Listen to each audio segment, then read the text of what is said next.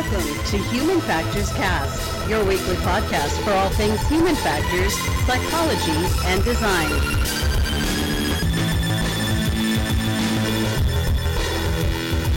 Hello, everybody. Welcome back. We are continuing our HFES 2018 coverage. My name is Nick Roome. I'm here with Blake Arnsdorff, and we're also joined by Dr. Valerie Rice, who is the outgoing president of HFES. Valerie, thank you so much for coming on the show. We really appreciate it. How are you? How, how is your conference holding up so far? It's holding up very, very well. um, it's been a lot of fun, and the vast majority of work that I have to do is over.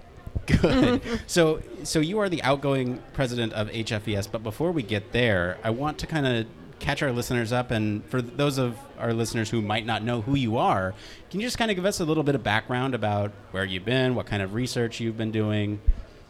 Absolutely. So I started out not in human factors and ergonomics. I started out as an occupational therapist. And uh, in occupational therapy, you have to do internships, at least six months of internships. I borrowed my way through college, um, even for my master's degree, which is in OT. And um, I didn't know how I was going to do these internships because you can't get uh, school funding. You know, that last part, at least not in the school I went to. So you, in the school I went to, you could only do those internships after you finished the master's degree. So I couldn't do school loans, for example. Okay. So um, I found out about a program run by the U.S. Army where you could apply for it and you could do the your internships in the army actually you got to do nine months instead of six and then you owed them time so you would basically be active duty for three years so i did that thinking all the time that it was just three years, right? And and and the army gives you um, way more responsibility, way quicker um, in a lot of fields. And so I thought, well, gosh, after three years with the army, I can get out and run a clinic. Not a big deal. But at the end of those three years, they said, well, why don't you stay active duty? And I said, why? What will you do for me? And they said, well, we'll bring you back to Walter Reed because uh, the internships at Walter Reed, but then I had gone to Fort Bragg, North Carolina. And I said, what? I've already been there. Why, why would I want to do that? And they said, well, you know what? You can apply for a second master's degree in healthcare administration with the U.S. Army Baylor program. And I said, okay, I'll, I'll apply for that. You'll send me back to school. And then what? And they said, then you owe another couple of years. You know, and I thought, well, all right. So I did that. In that program, you have to do one year of internship. But I got to do my one year of internship in Germany. So I was stationed in Germany for a year, you know, doing the internship, and you rotate through every single department in the hospital. And I did a lot of projects that were very much human factors related.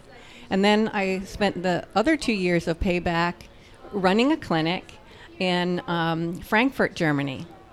Oh, wow. Then I was at the end of my time, payback time, and they said, Well, why don't you stay? You've been in for a while. And I said, Well, what could I do? And they said, Well, you could apply to get a PhD. And I thought, you know what?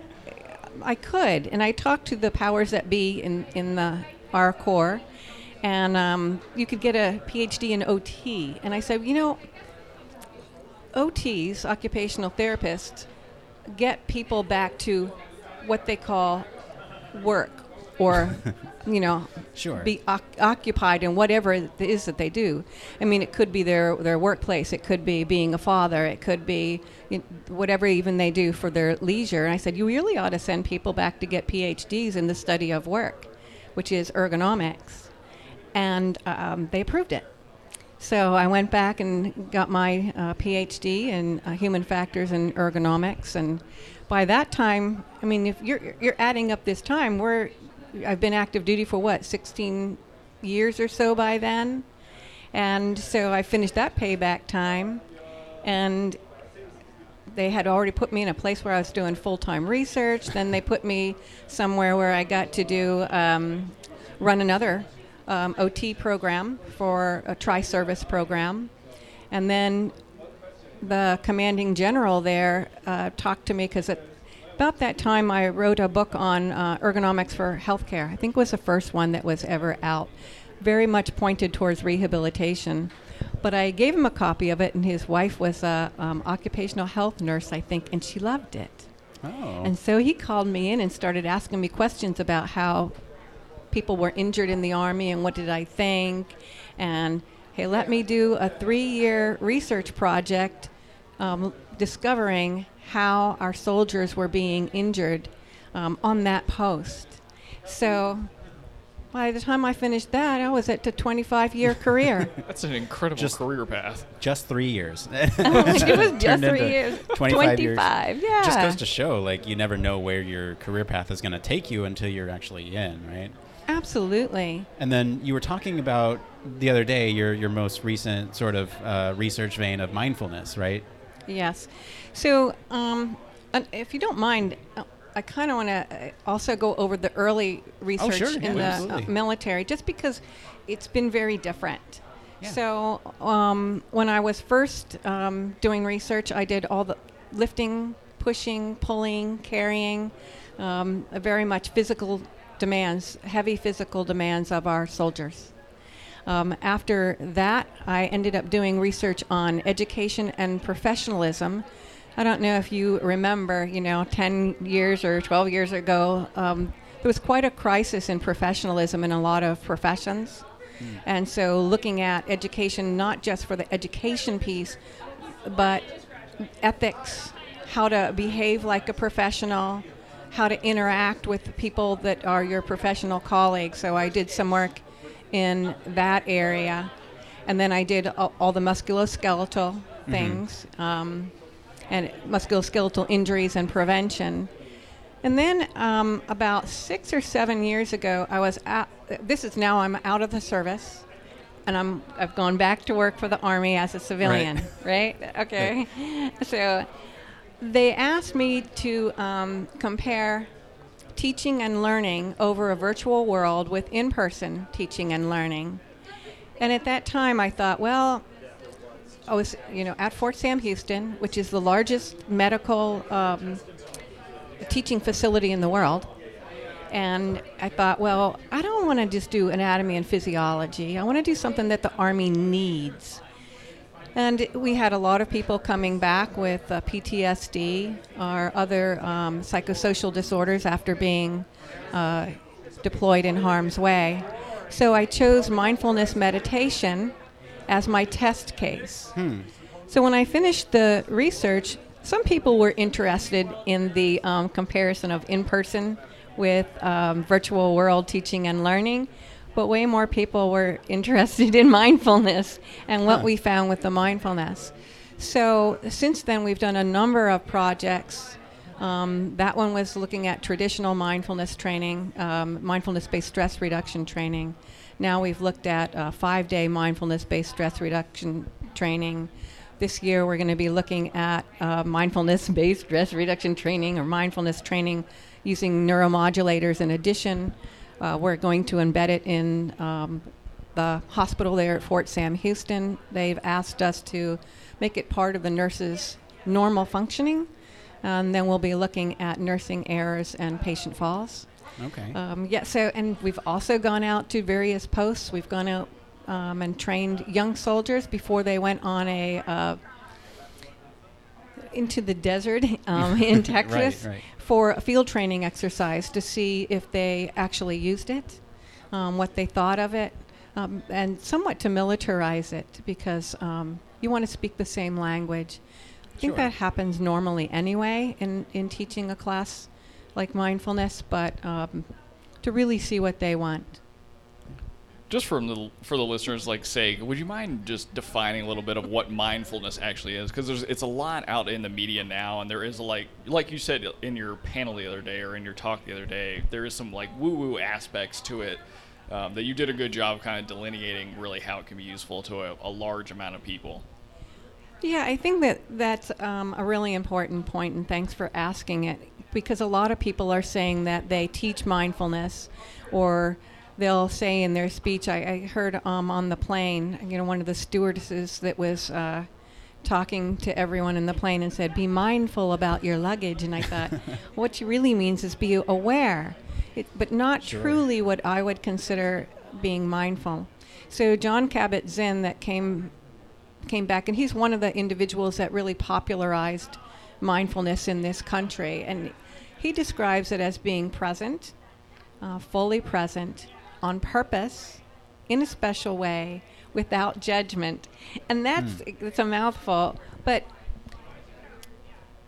it's not sitting on a cushion. It's not doing the mindfulness exercise per se. That's all part of the training. But it can really become kind of a way of life in that you're aware of where you are, um, the people that you're with, um, and you're also aware of your own internal sensations, thoughts, and feelings. I oftentimes liken it to, um, you know, how, you know what situation awareness is. Oh yeah. Well, when situation awareness is all about the outside, mindfulness is very much about the inside because our bodies and our thoughts and our emotions give us information that we can use in relationship. So, relationship to other people, relationship to your job, relationship to the very task that you're you're doing. So, like I said, it becomes kind of part of you and how you how you interact with anything. Yeah, I just a quick little kind of nerdy point from my perspective. So, um, I forget who it was. I think it was Jim Blascovich. He was giving a talk uh, that said, you know, during this presentation, your mind will fleet this many times, or like seven times a second. I'll make you a compromise of if you only do it three times, I'll only do it once, or something like that. And it, he used that as kind of a form of virtual reality, but that's just kind of a nerdy note that I wanted to touch on. Um, so I, I kind of want to jump into sort of how you got involved with HFES, um, and you're currently the outgoing president of HFES. And one thing we were talking about before the show was something I didn't know is that the president is like a three what what is it a three year term? Uh, correct. So we can start there. Um, it's, I think it's a very interesting um, way to do the president of an organization. It's a three year term, and in the very first year, you are the president elect. And a lot of people think that that person is just kind of following the president ar- around and kind of learning the ropes, but it's not true. You have uh, assigned duties and things that you need to do as a president elect. But part of it is to be with that president and see how things are, are working and get involved before it's your turn to be president. So then the second year, you become president, and um, I think most people know that you're what you do there. You know, you're, you're helping the executive council, and and I believe I'm not sh- sure everybody believes this, but I believe that the president really it's not about getting in there and, and having your own agenda, but uh, pulling that from the people that are on the council or and in the organization. But you're president for one year, and then after that year, you become the immediate past president, and you have your own assignments. Then some of which um, you only had as president, and then you carry into that past presidency um, to uh, have some continuity for that group. Um, so, for the Government Relations Committee, for example, I will stay on that uh, committee, um, even though I'm past president. And I know Kermit's going to have a lot of other assignments for me too.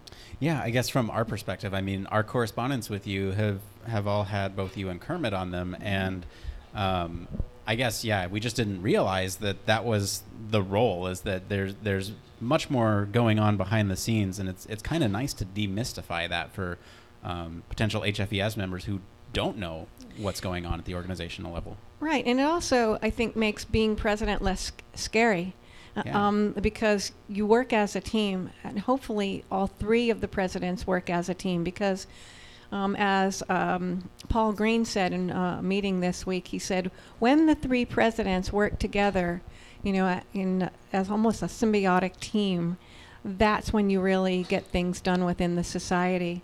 And if they work separately, where you know, no, I'm only going to follow you around for a year. Now I'm president. Now I'm not going to do anything because I'm the past president.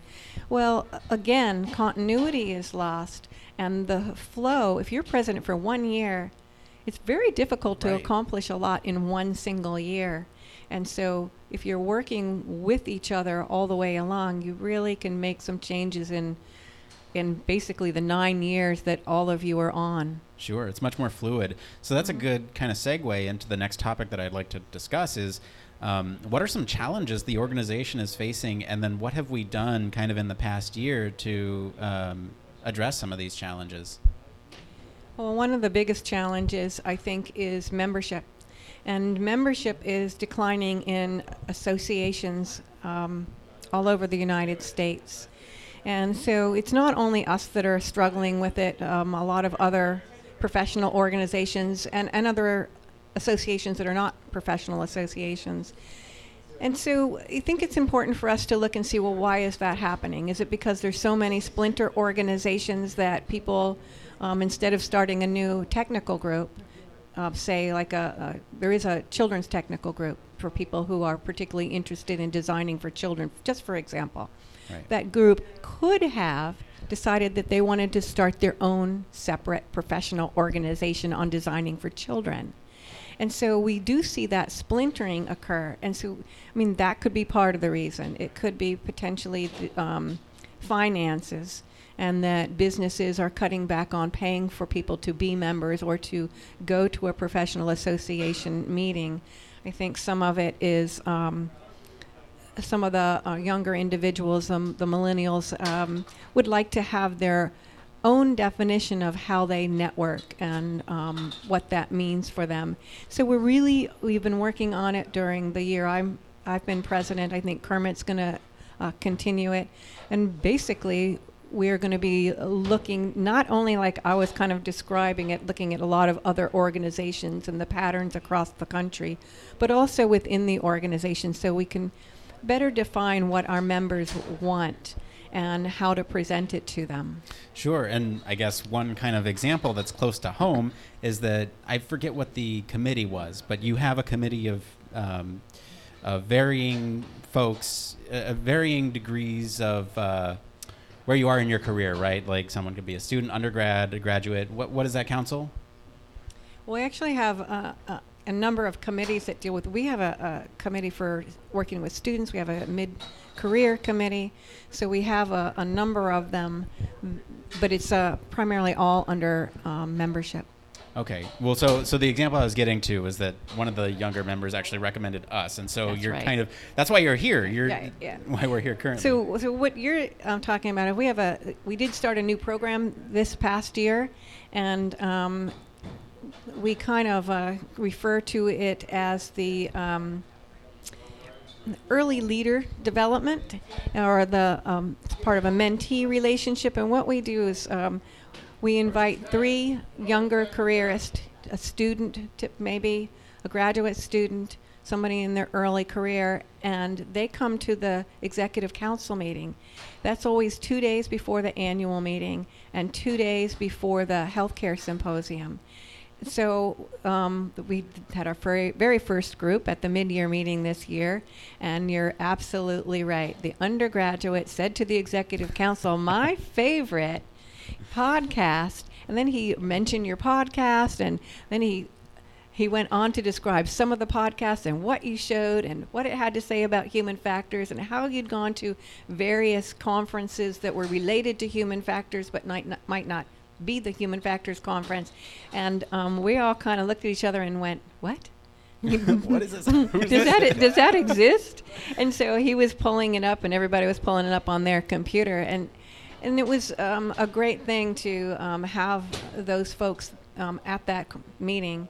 And then we had three more uh, for this meeting. People can apply to it. Um, so the first time that was the three presidents, we each invited someone. Um, for the second one here at the annual meeting, uh, people could actually um, nominate themselves and uh, apply, and then there was a, a vetting process. That's great. And and so that example is just one that's close to home, but I'm sure there have been other examples of kind of reaching out from hearing from these early career professionals, right? Abso- absolutely, and um, like you said, we do have an you know an, an uh, student and an early career uh, committee. So they always come up with some other things that could be done. Um, somebody came up to me after um, one of the sessions yesterday and had a a really great idea. Um, we had a session on how the um, human factors group in the UK and here in the United States could work together. And he didn't bring it up during it, but he brought it up afterwards, and I thought it was very clever. He said, You know, um, most universities have uh, a program where you can go and study overseas for a semester, right? He said, so maybe human factors could work with the universities on identifying places that they could go in the UK.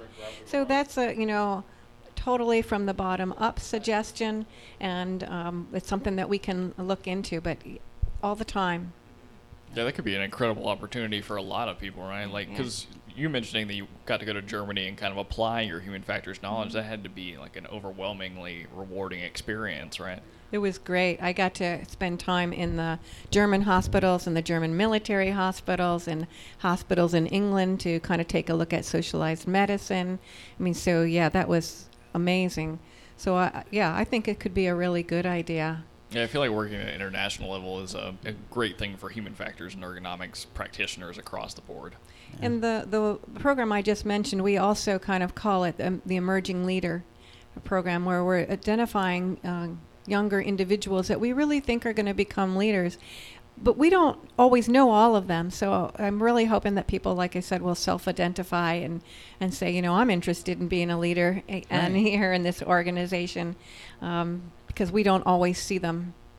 Right. So I know we're running a little tight on time, but um, I just want to, before we go, if people want to find out more information about HFES or what the organization's all about, where can they go?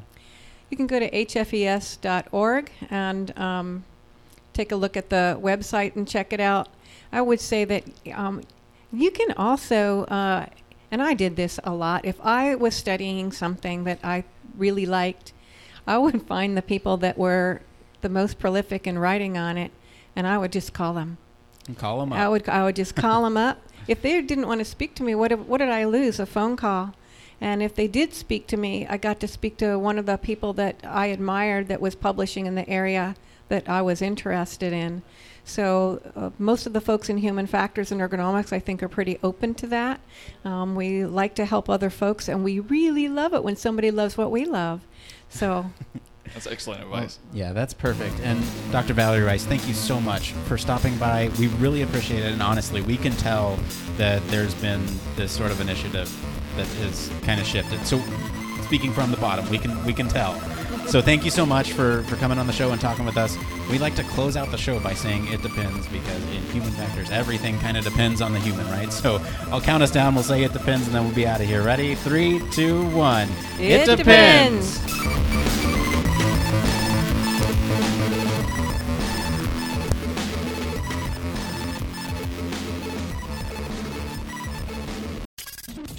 Spacecraft, railway locomotives, nuclear submarines, healthcare, jet aircraft, these are all examples of highly technical systems and organisations, and all have one particular thing in common. They all involve humans. Humans who want to do amazing things and are using technology to achieve them. They all have something else in common.